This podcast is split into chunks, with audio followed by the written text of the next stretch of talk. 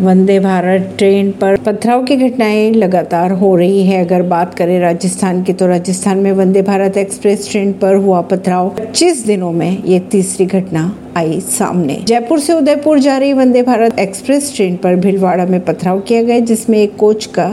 शीशा भी टूट गया पिछले 25 दिनों की अगर बात की जाए तो इस ट्रेन पर हमले की तीसरी घटना बताई जा रही है इससे पहले मंगरोप में ट्रेन पर पथराव किया गया था और भीलवाड़ा में पटरी पर पत्थर व सरिये रखकर ट्रेन को डिरेल करने की भी कोशिश की गई थी परवीन सिंह नई दिल्ली से